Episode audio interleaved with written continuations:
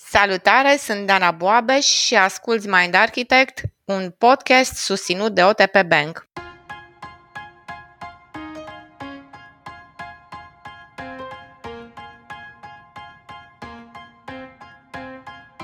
Câți dintre noi ne-am aflat în situația în care ne-am întrebat în ce direcție profesională să mergem? Câți ne-am întrebat la ce suntem buni sau dacă ar fi mai bine să alegem cariera bine plătită sau cariera aliniată cu pasiunea? În episodul de astăzi vorbim despre cele mai importante elemente la care să ne uităm atunci când ne alegem o carieră, despre cum ne descoperim punctele forte și cum construim pe ele, dar și despre cât de important este, de fapt, să ne urmăm pasiunile atunci când ne alegem traiectoria profesională.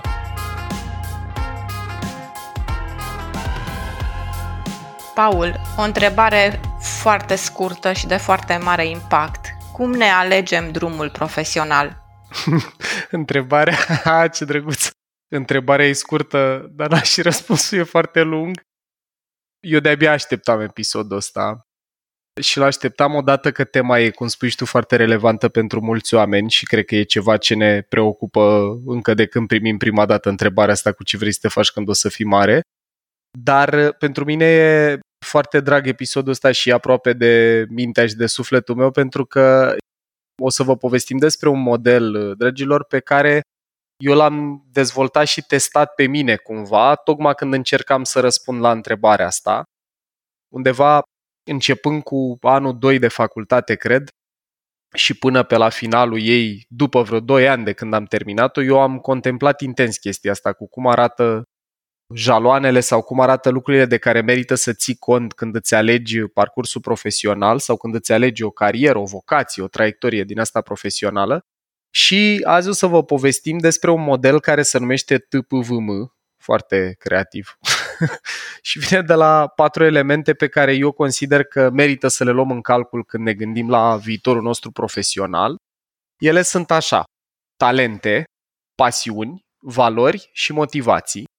Sunt multe astfel de modele, nu pretindem că ăsta ar fi cel mai bun, dar e unul testat și e unul fundamentat cumva și în știință, respectiv unele din astea sunt mai fixe, altele se modifică mai mult pe parcursul vieții și merită să punem un pic de structură în procesul ăsta decizional. Deci, hai să le definim uh, unul câte unul. În anii ăia de căutare, în care eu listez doar așa parte din lucrurile pe care am considerat să le fac, m-am gândit de la fotograf, la jurnalist, la scriitor, la programator, la... Stai să mai aduc aminte. Când lucram în fundraising, mă gândeam să fac carieră în zona asta de CSR, de Corporate Social Responsibility. După aia am lucrat în publicitate vreo 2 ani unde am făcut strategie în comunicare. După aia am pornit un departament de comunicare la Universitatea Româno-Americană pe care o și terminasem. Și în tot nu știu cum să-i spun, în tot parcursul ăsta profesional, care a fost mai mult ca la pinball, așa, din stânga în dreapta, din dreapta în stânga, eu am căutat să văd care sunt constantele și o să mă opresc la primul element. Talentele, care sunt chiar primul element din modelul ăsta numit PVM, sunt puncte forte sau trăsături de caracter care sunt observabile relativ de vreme la cineva, poate încă din copilărie, și care au o constanță mare în timp. Talentele sunt uh, elementul pe care îl măsoară de pildă și modelul PCM, despre care vă recomandăm atât episodul de podcast cât și Brain Food din mindarchitect.ro și sunt primul element pe care merită să-l observăm pentru că talentele în esență sunt avantajul nostru competitiv, talente sau puncte forte. Eu de pildă mi-am dat seama că în ce mă privește, primeam feedback încă de când eram micuț pentru abilități în zona asta de a mă exprima în cuvinte, comunicare orală și ulterior am început să-mi dau seama că am și un soi din ăsta de gândire analitică sau de capacitate de sinteză și structură, care pentru mine a fost firul roșu în toate experiențele astea profesionale. Deci în fiecare dintre ele, mai ales la început de carieră, am ajuns pentru că se sprijineau pe punctele mele forte, respectiv ce numim noi talent. Paul? Te rog, Dorinu că spuneai că ai contemplat un pic la modelul ăsta când erai în 20 de ani. Partea uh-huh. asta de talente e relevantă? Spuneai că îți aduce aminte când erai copil, de mhm. primeai uh-huh. feedback. Uh-huh. E relevantă și pentru părinți să se uite la talentele copiilor lor și să Mie mi se pare în funcție de asta? Excelent. Mi se pare că e poate că unul din cele mai frumoase cadouri pe care poți să le faci unui copil și anume să observ către ce are chemare naturală, care sunt mediile în care poate să petreacă mult timp, medii și contexte în care poate să petreacă mult timp fără să obosească. Iar la mine chestia asta pot să mai observ de pildă ce poate să facă cu mare ușurință. Eu când aveam compuneri la școală sau de construi propoziții din astea cu părțile propoziției sau lucruri de felul ăsta, mi era foarte, foarte ușor. Nu trebuia să petrec mult timp, nu mă gândeam mult timp și mi ieșea ușor. Și atunci, dacă părinții mei m-ar fi observat așa zi de zi să vadă, băi, ce face ăsta ușor și unde să chinuie, cred că ar fi observat-o relativ repede. În cazul meu, cred că a observat-o învățătoarea care a zis că sunt regele propozițiilor sau așa ceva și dopamina ce s-a eliberat în sistemul meu nervos după ce a zis asta m-a făcut să și țin minte punctul ăsta foarte comunicarea în cuvinte, comunicarea live. Deci e super dacă să uite și părinții după ele. De altfel, după toate patru merită să avem așa o atenție și mai mult focus în a le observa. Talentei number one, talentele au componenta asta și genetică și acum trecem la numărul 2. Numărul 2 sunt pasiunile noastre. Ăsta poate că e elementul din cele patru cel mai promovat și cel unde suntem cei mai invitați să gravităm.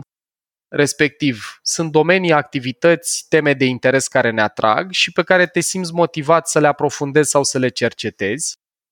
Pasiunile evoluează fără îndoială în timp. În cazul unor oameni pot să rămână aceleași toată viața, dar cel mai frecvent noi dobândim pasiuni sau interese noi pe măsură ce trece timpul.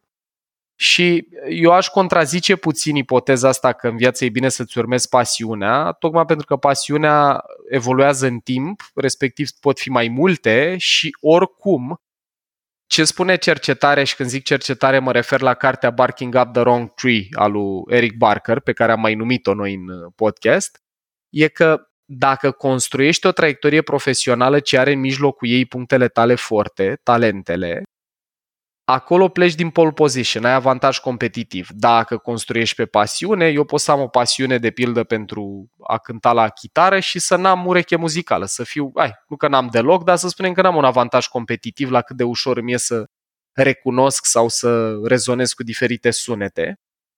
Și recomandarea pe care aș face eu în baza muncii este a lui Eric Barker este mai degrabă între primele două talente pasiuni să construim pe puncte forte, pe talente și mai puțin să ne urmăm obsesiv pasiune. Ăsta e al doilea. Deci talente, pasiuni. La intersecția dintre ele, Ken Robinson, care a avut cel mai vizualizat discurs de la TED al tuturor timpurilor, în 2006 l-a avut, se numește Do School Skill Creativity, el a scris o carte care se numește The Element, care vorbește fix despre cum oamenii își găsesc elementul când găsesc o activitate la intersecția între talentele și pasiunile lor. Eu am simțit că intersecția asta pentru mine n-a fost destul și că parcă mai erau niște lucruri care contau, motiv pentru care modelul pe care vi-l propunem noi mai are două elemente. Am vorbit talente sau puncte forte, am vorbit pasiuni, domeniile astea de interes. Vorbim acum despre valori. Valorile sunt un element în psihologie, un tip de filtru, dacă vreți, despre care am putea vorbi un sezon întreg doar despre ele, dar rezumat, sunt ca niște pole energetici din psihicul nostru care fie atrag, fie resping experiențe, oameni, potențiale traiectorii profesionale sau contexte. Valorile se pot naște fie din ceva ce apreciez foarte tare, fie dintr-un vid. De pildă, dacă am crescut într-un mediu cu multă iubire și atenție unii pentru ceilalți, eu pot să dezvolt o valoare pentru compasiune, tocmai pentru că am avut parte de ea și să mă atragă oamenii care manifestă valoarea asta sau organizațiile care dau dovadă de compasiune sau, în general, contexte în care pot să trăiesc aliniat cu valoarea asta din vid să pot naște dacă eu, de exemplu, am avut niște mari lipsuri într-o perioadă importantă a vieții mele, de exemplu, în loc să primesc apreciere sau să-mi fie lăudată performanța, s-a făcut mișto de mine și n-am primit prea multă apreciere și acolo poate să-mi apară o valoare, o prețuire, un pol din ăsta energetic pentru recunoaștere sau performanță care să vină dintr-un vid, nu din ceva ce a fost prezent cu mine și am apreciat încă de când eram mic. Ce e aparte la valori, și aici în funcție de pe cine întrebați o să vedeți probabil păreri diferite, este că au un grad foarte mare de constanță în timp. Există persoane care spun că valorile noastre nu se modifică deloc pe parcursul vieții. Eu sunt una dintre persoanele care crede că ele evoluează, dar evoluează mult mai puțin decât se schimbă pasiunile sau motivațiile, ci similar talentelor, valorile au, sau punctelor forte, valorile au gradul ăsta mult mai mare de constanță în timp. Dau un exemplu simplu. Eu de când eram copil, dacă te uitai la mine, puteai observa că am o mare atracție față de orice însemna libertate sau autonomie, să am opțiuni, să pot să am de ales. Lucru care a rămas constant în viața mea în toate planurile. Asta e altă caracteristică. Valorile sunt uh, transversale. Adică le poți vedea în toate aspectele vieții cuiva. Și în relația de cuplu, dacă cineva atentează la libertate, vezi o reacție emoțională din partea elefantului dacă ai valoarea asta pentru autonomie sau libertate. Și în planul profesional, dacă simți că trebuie să bifezi prea multe reguli, proceduri, hârtii, procese interne și așa mai departe, simți că pierzi energie sau poate simți chiar atât de multă frustrare că vrei să pleci. Deci valorile sunt ceva extrem, extrem de important de cercetat și sunt teste în sensul ăsta, cum ar fi VIA Values, e, o, e un site, dacă căutați VIA Values sau Top Values, și tot pe VIA, pe site-ul ăsta, există și un test pentru puncte forte, VIA Character Strengths. Sau testul din modelul PCM, despre care am mai povestit noi, mi se par două instrumente foarte faine de a măsura talente, respectiv uh, testul ăsta de valori de la VIA e bun pentru valori. Și Dorin, parcă aveam și unul de la Barrett, tot pentru valori, nu? Exact, este valuescenter.com, valuescentre.com, unde e un test de valori. Efectiv, e gratis pentru valorile individuale. Și chiar voiam să te întreb, Paul, cum ne uităm la valori? Pentru că fără un instrument, adică din ce ai povestit până acum, talente și pasiuni, pot să mă uit la mine mm-hmm. sau să mă uit la copil. Da, Dar introspecția Pentru ajută valori, cred că e un termen care nu e foarte uzual și atunci cred că avem nevoie de un instrument, nu? Un, da, un da, și observația poate să meargă. Uite, eu dau o perspectivă, nu, nu e la fel de bună cum e un instrument care măsoară chestia asta un pic mai organizat, dar am totuși o recomandare așa care pe mine m-a ajutat mult. Cum poți să te prinzi ce valoare e să vezi în ce context te simți că ai energie și că lucrurile pur și simplu merg, adică nu simți niciun fel de rezistență când intri în activitatea aia, versus în ce contexte sau în ce situații simți că trebuie să depui foarte mult efort ca să rămâi angajat acolo. Dau speța asta pentru mine când am lucrat în medii cu mult, uite, mi-aduc aminte când lucram în Universitatea Româno-Americană, acolo ca să fac un club de dezbateri, îmi doream foarte tare să fac un club de debate în universitate, am întâmpinat tot felul de probleme din astea procedurale, să facem consiliu, să dezbatem nu știu ce, să vorbim cu nu știu cine și efectiv am simțit cum pleacă energia din corpul meu atât de tare că am renunțat. De unde eu ce am dedus e că pentru mine chestia asta cu agency capacitatea de a putea face lucruri, libertate către acțiune e foarte prezentă ca valoare, în timp ce perseverența, de pildă, nu e în top valori în ce mă privește, nu e ceva ce eu pot să manifest sau prețuiesc ușor. Dau un pic din casă că acum cunoscându-te în ultimii ani, știu că tot ce ține de procedură, de întâlniri, de procurement, de așa, da. te seacă da. de, de energie. cozi. Da, exact. da, rău de tot și asta e, adică important e cumva să observi lucrurile astea la tine, ca atunci când îți proiectezi alegerea profesională să fie cât mai aliniată cu ce știi tu că contează tare, tare pentru tine. Pentru că altfel o să pierzi energie în fiecare zi când ești angajat în genul ăla de context sau de activitate. Bun, am zis talente componentă genetică măsurabile cu instrumente, grad mare de constanță în timp.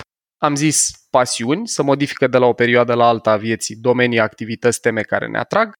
Am zis valori, polienergetici din psihicul nostru care fie atrag, fie resping. Valorile au o puternică componentă limbică. Și ajungem la pilonul numărul 4, respectiv motivații.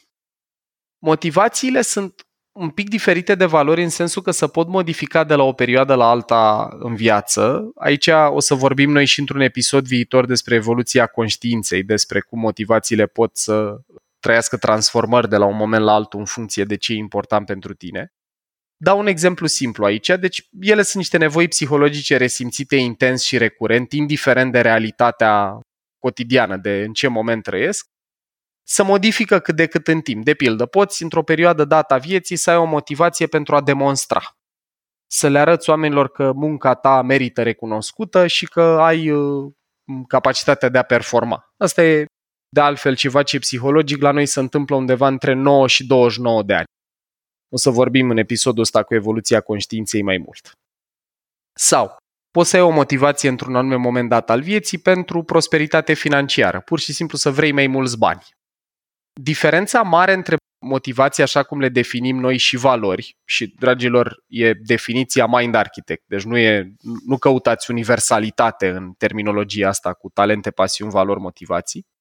În accepțiunea noastră, motivațiile sunt lucruri pe care le urmărești o perioadă de timp, de multe ori după ce le obții, devine altceva mai important pentru tine. Aici e cumva diferența între ele și valori. Dacă valorile sunt polii ăștia energetici care atrag sau resping constant lucruri, motivațiile pot să difere mult de la o perioadă la alta a vieții noastre.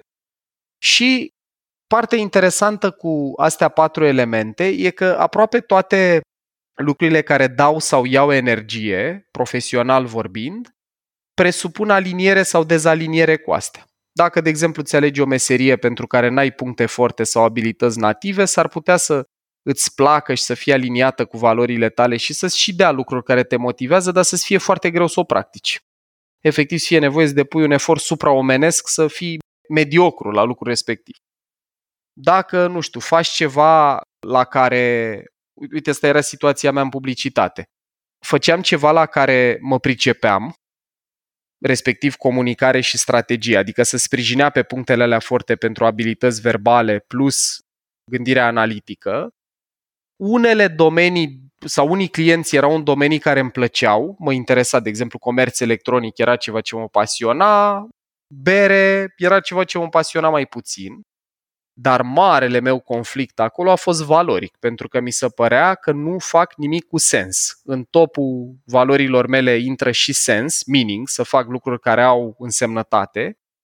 Și când îmi dădeam seama că în fiecare zi mă duc la birou să încerc să conving oameni să cumpere produse de care n-au nevoie, am făcut-o pentru că mă motivau banii, aveam nevoie să-mi plătesc chiria, deci motivația talentele și pasiunile erau cât de cât bifate, dar era un conflict valoric atât de puternic că cu prima ocazie, când am strâns niște bani, am părăsit industria, nu organizația, ci industria cu totul și m-am reorientat full-time către training, care îmi dădea și congruența asta cu valorile personale. Foarte tare. Paul, uite cât ai vorbit tu despre fiecare dintre elementele astea în parte. Am încercat să-mi aduc aminte un exemplu din copilărie, care să nu fie tocmai din viață profesională. Și mi-am adus aminte că eu, când eram micuță, undeva în clasele 1-4, în clasele uh-huh. primare, aveam un obicei și o plăcere din a organiza în afara orelor mele de școală cu copiii care erau în comunitatea de acasă, locuiau pe aceeași stradă cu noi, uh-huh. ore de curs, nu știu, de limba română, de matematică, habar n-am ce îmi plăcea mie la momentul respectiv și simțeam că pot să le ofer ca și plus valoare celorlalți oameni. Și uitându-mă acum retrospectiv la lucruri, îmi dau seama că scenariul ăsta, amintirea asta, bifează toți cei patru piloni, adică valorile mele în continuare sunt aliniate cu valorile pe care le aveam la momentul ăla, că motivul pentru care eu făceam asta e că aveam o valoare pentru învățare și îmi doream mm-hmm. să-i ajut și pe ceilalți copii să învețe, okay. care e în continuare în top 4 la mine. Păi, ce facem noi aici? Exact, exact. Punctele forte la fel, că mare parte din ce făceam presupunea să-i organizez logistic, să mă ocup să existe spațiu pentru toată lumea să stea în bancă și un loc pe care să scriu pe tablă, respectiv să organizez informația pe care o învățasem eu la școală, ca adică să dau mai departe. Management. Exact. Project management, da. Ce face Luci la noi oare? Exact. Pe partea de pasiuni, la momentul respectiv mi-aduc aminte că eu îmi doream, dacă mă întrebai ce vrei să fii când o să fii mare, îți spuneam că vreau să fiu învățător. Ok. Vreau să predau. Uite, semănăm aici. Exact. Ulterior a devenit jurnalist, dar atunci era învățător și dacă stau să mă gândesc până și motivațiile îmi sunt clare acum, că ce-mi doream în esență era să fiu acceptată, să aparțin la comunitatea respectivă, ori la vața ascunsele nu eram cea mai bună uh-huh. și atunci mi-era mai la îndemână să rezolv lucrurile așa, să-mi satisfac motivațiile așa. Luci, de la predare pentru a obține acceptare, care a fost următorul pas? Ce frumos, Dana! Super tare că ai formulat așa, pentru că e prima oară când mă gândesc la amintirea asta așa, cu predare pentru acceptare. Așa o punem în timeline. Exact, exact. Păi, după ce mi-am satisfăcut nevoia asta, motivația pentru acceptare, facem așa un salt la următorul pas foarte relevant în carieră profesională, e că la mine motivațiile s-au schimbat către nevoia de a evolua profesional, de a demonstra competență, de a acumula competențe și de a evolua profesional. Și am ajuns în industria publicității, dar unde, uitându-mă la puncte forte, de pildă, putem să vedem în continuare constantă, pentru că și acolo făceam tot project management, organizare de uh-huh. proiect, organizare de evenimente și ca să trecem la pasul următor care e Mind Architect în prezent, la mine ce s-a schimbat acolo și ce a determinat modificarea asta a fost de la nivelul valorilor. Apropo de cum ele rămân constante în timp, dar întâmplarea face ca ele să se fi modificat la momentul ăla și e ceva similar cu ce povestea și Paul mai devreme că a început să nu mai fie aliniat cu noile mele valori sau cu schimbarea de valori pe care o resimțeam eu, care deveniseră mai mult despre a face ceva cu sens care să dea și către ceilalți, să ajute și în exterior. Uite, eu aici mie, mi se pare foarte mișto povestea și mersi că ne-ai trecut prin toată. Vreau să te întreb o chestie. Crezi că în momentul în care lucrai în publicitate n-aveai o valoare pentru sens sau impact sau era mai intensă motivația aia de a obține apreciere, succes, de ce nu și bani și ai stat focalizată pe motivația aia până când ai simțit că ai satisfăcut-o destul, moment în care valoarea a început să se simtă mult mai puternic, disonanța asta valorică? Cred că un mix între cele două, Paul. Cu hmm. siguranță motivația aia era mult mai puternică decât era valoarea mea pentru sens la momentul respectiv. Hmm. În același timp, cred că și valoarea pentru sens mai era alăturată altor valori, cum ar fi nevoia de a fi competent sau de a evolua personal. Valoarea pentru competență sau exact. creștere personală. Okay. Sau care erau și ele mai puternice decât asta pentru sens la momentul mm. respectiv și cred că făceau o echipă mai bună cu motivația de, de atunci. Bun. Eu ce m-aș bucura tare să-și ia oamenii care ne ascultă e faptul că astea patru elemente sunt într-un dans unele cu celelalte, sunt într-o dinamică și câteodată grupuri dintre ele pot fi mai importante sau mai prezente decât oricare din ele de sine stătătoare, cum e chestia asta cu sensul pe care cei mai mulți oameni ajung să-l resimtă mult mai intens, deși ea e cam mereu cu noi, într-o formă sau alta, nevoia asta de a face lucruri cu sens reiese și dintr-o grămadă de cercetări, că e foarte prezentă în echipe și la indivizi. Doar că, iată, dacă, de exemplu, eu nu am destulă încredere în mine cât să simt că merit să cresc sau n-am destui bani cât să simt că sunt în siguranță profesional, e stompată chestia asta cu sensul până în punctul în care le rezolv pe celelalte și m-aș bucura mult să și legitimizăm chestia asta, că nu e nimic în neregulă ca într-un moment dat al vieții să vrei să stai într-o organizație sau într-un context pentru bani sau pentru, nu știu, oportunitatea de a crește profesional, să pleci din țară, să ajungi într-o poziție mai importantă, că mulți oameni trăiesc rușine, că bă, mi-am vândut sufletul pentru bani sau... E ceva ce face parte din evoluția noastră psihologică, respectiv din evoluția noastră profesională. Paul, eu găsesc foarte util acest model și pentru persoanele care au trecut de 40 de ani, atunci când se reorientează sau își doresc să înceapă o activitate nouă. Uh-huh. Și am un exemplu de o persoană în coaching, la care cred că am identificat din ceea ce ne-ai prezentat tu, în sensul că respectiva persoană are în spate o carieră încheiată în domeniul justiției. Am identificat împreună, conform acestui model, uh-huh. valorile, pasiunile, talentele, motivațiile și ce am descoperit a fost așa. Ca valori, perseverență, corectitudine, învățare, dezvoltare personală au rămas okay. neschimbate. Uh-huh. Talentele, bineînțeles că la fel, dar la motivație, într-adevăr, diferă față de prima parte în care își dorea o carieră și să avanseze în acea carieră, să fie foarte bună în ceea ce a făcut. Mhm, deci e tot motivația asta ca, la, ca în exemplul ca, Luci, nu? Ca Sau ca în exemplu. Luci, a, așa. Exact. A devenit o parte foarte prezentă, foarte intensă. mult, da. Uh-huh. O parte foarte intensă în partea de a învăța și ajuta și pe alții. La acest moment, motivația persoanei de a fi semnificativă și de a avea un impact diferă foarte mult cu cea în care își dorea o carieră și să avanseze în carieră, să dea tot ce poate în partea asta. Și acea persoană s-a gândit să urmeze drumul de coaching, mentoring.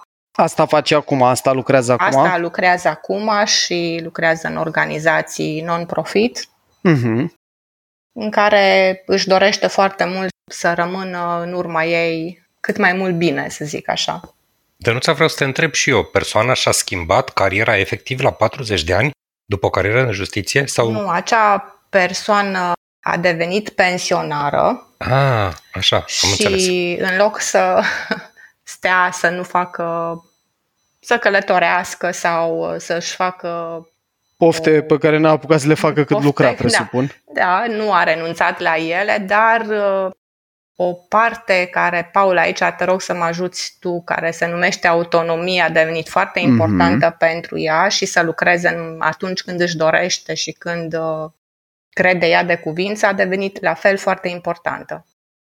Bun, păi uite tu din ce povestești, pare că o persoană care și-a pus viața în slujba justiției sau a zonei este de corectitudine, dreptate, să sprijin oamenii și care avea probabil puncte forte în zona asta de rigurozitate, seriozitate, atenție la detalii, foarte perseverență. Bună comunicare. Așa, plus bune abilități de comunicare, că în da, justiție da. de multe ori contează. O parte din lucrurile astea, de pildă punctul ăsta foarte al abilității comunicaționale, e transferabil în coaching sau mentoring, în procese de coaching uh-huh. și de mentoring. Da. Valoarea, de pildă, pentru învățare continuă pe care tu ai descris-o la persoana despre care vorbești la început, când era la început de carieră, uh-huh. pare că a rămas constantă. A rămas. Și aici, uite a că e comună. Chiar. Da, e, e comună cu încă două suflete din grup, așa cum le-am anunțat aici și eu și Luci. Și ce s-a modificat din ce descrii tu e motivația. Și iară vedem chestia asta, că la începutul vieții profesionale era motivată să demonstreze, să acumuleze resurse, bani, prestigiu profesional. Și acum motivația e mult mai mult să sprijine oameni din ce înțeleg, să aibă impact în viețile oamenilor, dar diferit de impactul pe care îl avea în profesia juridică, exact. sprijinindu-se cumva tot pe aceleași talente și în aliniere cu aceleași valori. Exact. Beautiful. Dragilor, din uh, exemplele pe care le-am dat noi, eu m-aș bucura din suflet să vă luați uh, următorul proces cumva. Chit că sunteți adulți, chit că sunteți părinți care sprijiniți un copil sau poate vă gândiți la o reconversie profesională chiar voi, merită să explorați astea patru elemente, respectiv să descoperiți care vă sunt punctele forte sau abilitățile astea care vă diferențiază de alte persoane și, dragilor, vă promit că toată lumea are puncte forte. Sunt mulți oameni care zic eu nu sunt bun la nimic sau eu n-am niciun punct forte, eu nu știu să fac nimic. Nu v-ați observat destul sau n-ați reflectat destul la propriile abilități. Eu nu am întâlnit în viața mea și anual întâlnesc mii de oameni, nu am întâlnit oameni care să n-aibă puncte forte. După ce le-am descoperit pe astea, vedem cum se intersectează cu pasiunile noastre, respectiv cu domeniile sau interesele noastre de moment, iar la intersecție talente-pasiuni, Ken Robinson spunea că găsim elementul cuiva. Noi ce vă invităm să faceți e, după ce ați intersectat talentele și pasiunile și vedeți ce traiectorii profesionale apar de acolo, la intersecția între astea două, filtrațiile din procesul ăsta de brainstorming în care treceți cât de multe traiectorii vă trec prin minte, intersecție talente, pasiuni, filtrațiile prin valori și motivații. Adică, din toate traiectoriile astea profesionale listate mai sus, câte dintre ele sunt aliniate cu cele mai importante valori ale mele. Asta evident presupune ca înainte să le fi descoperit și pe astea. Și dacă joburile astea sau traiectoriile sau direcțiile sau parcursurile profesionale ce mi-au rămas la îndemână acum după ce le-am filtrat valoric, îmi și dau ce mă motivează în perioada asta a vieții. Înainte de a încheia, vreau să vă spun că e ideal să reușiți să le aliniați pe toate patru, dar nu e obligatoriu. Putem trăi vieți profesionale împlinite și dacă avem aliniere între trei dintre ele, să spunem, adică nu vă invităm să vă uitați perfecționist la asta, procesul de a ajunge să ai o viață profesională în care toate astea patru sunt aliniate poate să dureze ani de zile. Eu simt că abia cu apariția Mind Architect în viața mea s-au mișcat așa și ultimele plăci din modelul ăsta sau din puzzle-ul ăsta, în sensul că ăsta e proiectul care de departe mi-aduce cel mai mult sens și cea mai multă împlinire pe filiera asta a impactului, care pentru mine contează Chit că și activitățile de training și coaching erau aliniate cu talente, pasiuni și îmi dădeau lucruri care mă motivează. Și nu în ultimul rând, aici cred că Dorin vorbeam noi într-o conversație neregistrată, dar uite, bag bățul să o spunem și live, că sunt și organizații care își doresc să vadă alinierea asta. Deci asta nu e doar un lucru pe care îl puteți face benefic pentru voi, că o să alegeți o traiectorie mult mai aliniată cu voi, dar sunt și companii care să uită la cât de aliniat e angajatul din perspectiva asta a punctelor forte sau a valorilor. Exact, Paul, și cum bine ziceai înainte, dacă reușești să-ți aliniezi, dacă nu cineva le va alinia pentru tine. Ce vreau să zic că în, în compania pentru care lucrez sunt oameni care își doresc să evolueze profesional, au talente, au pasiuni. Concret, concret, noi am introdus, cred că acum vreo 2 ani de zile, un aspect și o coordonată pe valori. Adică, cine vrea să devină manager în compania pentru care lucrez, face mm. acest assessment de valori, își face propriul assessment și își definește care sunt valorile lui. Adică, foarte concret, din instrumentul Barrett are o listă de 100 de valori potențiale și alege 10. Partea frumoasă este că mai trebuie să participe minim 15 oameni care îl cunosc și care o să spună ce valori observă la el uh-huh. și mai mult decât atât, noi ca organizație definim setul de valori care este relevant pentru organizație. Deci din momentul în care noi am introdus, și atenție, lucrez într-o companie multinațională, mare, procesul ăsta l-am introdus doar noi în România, pentru că am considerat uh-huh. că e relevant pentru noi, pentru oamenii noștri. Deci mi se pare extraordinar faptul că, pe de o parte, ce spuneai tu, fiecare dintre noi ne aliniem cu cele patru coordonate, iar pe de altă parte cunosc nu numai în compania mea, dar și în, în alte companii, o preocupare pentru această aliniere. Ceea ce e încurajator și mi se pare grozav, mai ales din perspectiva faptului că noi de multe ori ne gândim, băi, trebuie să obțin un job, ne mână motivațiile foarte tare. Hai să fac ceva, să rezolv motivația de moment, că vreau bani, că vreau o mașină, că vreau o casă, că vreau, nu știu, să-mi trimit copilul la o școală sau la alta și pierdem din vedere restul elementelor. Așa că, dragilor, dacă v-a plăcut conversația asta și ați găsit valoare în ea, vă anunțăm că există și un brain food pe mindarchitect.ro unde puteți asculta pe larg discuția asta cu mai multe exemple și cu o decodificare și acum am aplicat eu pașii ăștia în propria viață profesională. Și cea mai mare bucurie și speranța mea e că după episodul ăsta o să puteți să luați decizii, personal și profesional, care să vă ducă într-un spațiu de ăsta de mai multă aliniere cu voi înși. Să simțiți că odată ce v-ați descoperit astea patru elemente și ați căutat să le intersectați și suprapuneți, o să simțiți că aveți impact, că faceți lucruri care vă plac, că vă ies și bine, că primiți ce vă motivează și ăsta e poate că cel mai nu știu, apropiat loc de paradis profesional la care eu mă pot gândi. Să vă fie bine și să reflectați la acest TPVM. Vă pupă! Mulțumim, mulțumim, Paul! Ai ascultat un episod din podcastul Mind Architect al lui Paul Olteanu și al invitaților săi Dorin, Dana și Luciana. Dacă ți-a plăcut acest episod și îți dorești să afli mai multe, te invităm să descoperi pe mindarchitect.ro un ecosistem de învățare creat special pentru cei care vor să facă neuroștiința și psihologia parte din viața lor de zi cu zi. Podcastul Mind Architect poate fi ascultat în continuare gratuit pe rețele de podcasting precum Spotify sau Apple Podcasts, pe canalul de YouTube Mind Architect sau pe mindarchitect.ro.